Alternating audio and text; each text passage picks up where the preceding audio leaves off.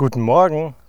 Da komme ich mal wieder vom Kindergarten und frage mich, hey ganz ehrlich, was würden sich die Leute eigentlich abbrechen, wenn die einfach mal Guten Morgen sagen würden? Oder Morgen oder irgendwas. Einfach mal grüßen.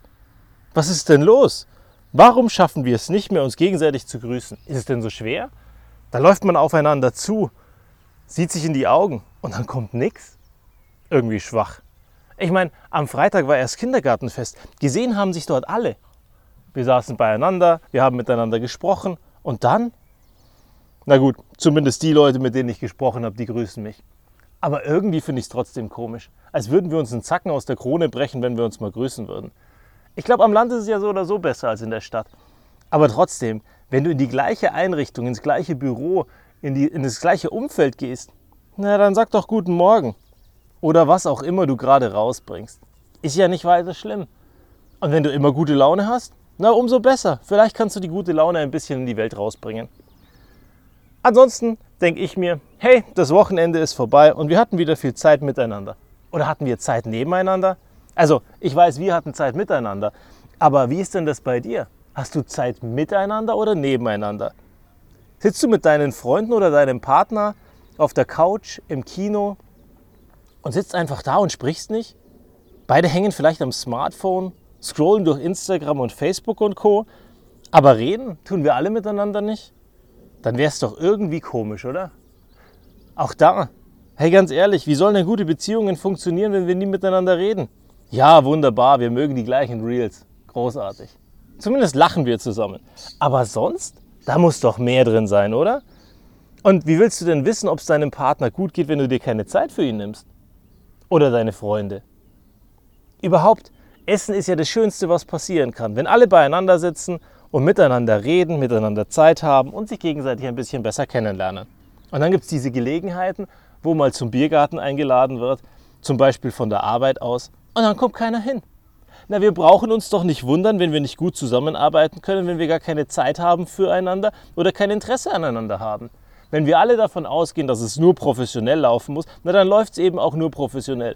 Dann bist du ein To-Do auf einer To-Do-Liste mit Reihenfolge. Vielleicht bist du auch nicht ganz oben.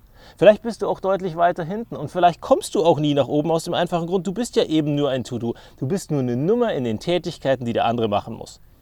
Wenn er dich aber kennt und wenn er dich mag und wenn er gerne mit dir zusammenarbeitet, den Mehrwert aus deinem Projekt oder deiner Sache, die, die er für dich erledigen muss, verstanden hat, dann bin ich mir sicher, rutscht du in der Liste nach oben.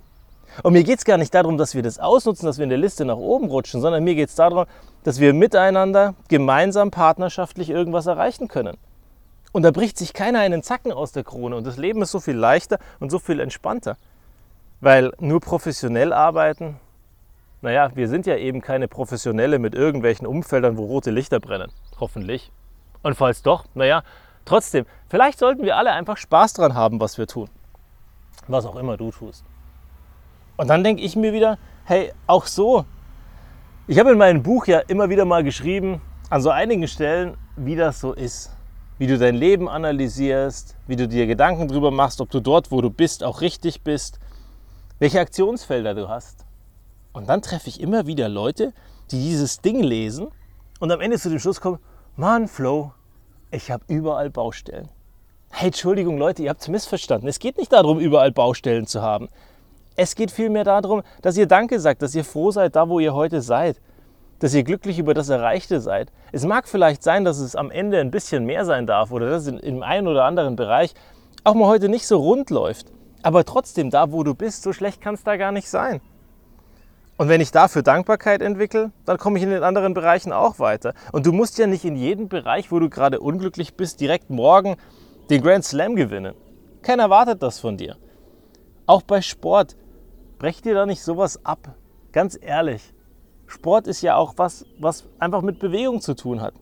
Dem Körper was Gutes tun, Ausgleich schaffen. Wenn du viel geistig arbeitest oder viel, viel im Kopf arbeitest, dann brauchst du eben auch körperlichen Ausgleich. Und ein körperlicher Ausgleich kann genauso ein Spaziergang sein. Und wenn du dann am Ende mit dir haderst und sagst, Mensch, ich habe es wieder nicht geschafft, Sport zu machen, naja, dann geh halt mal zu Fuß die letzten zwei Stationen, wenn du im Bus fährst.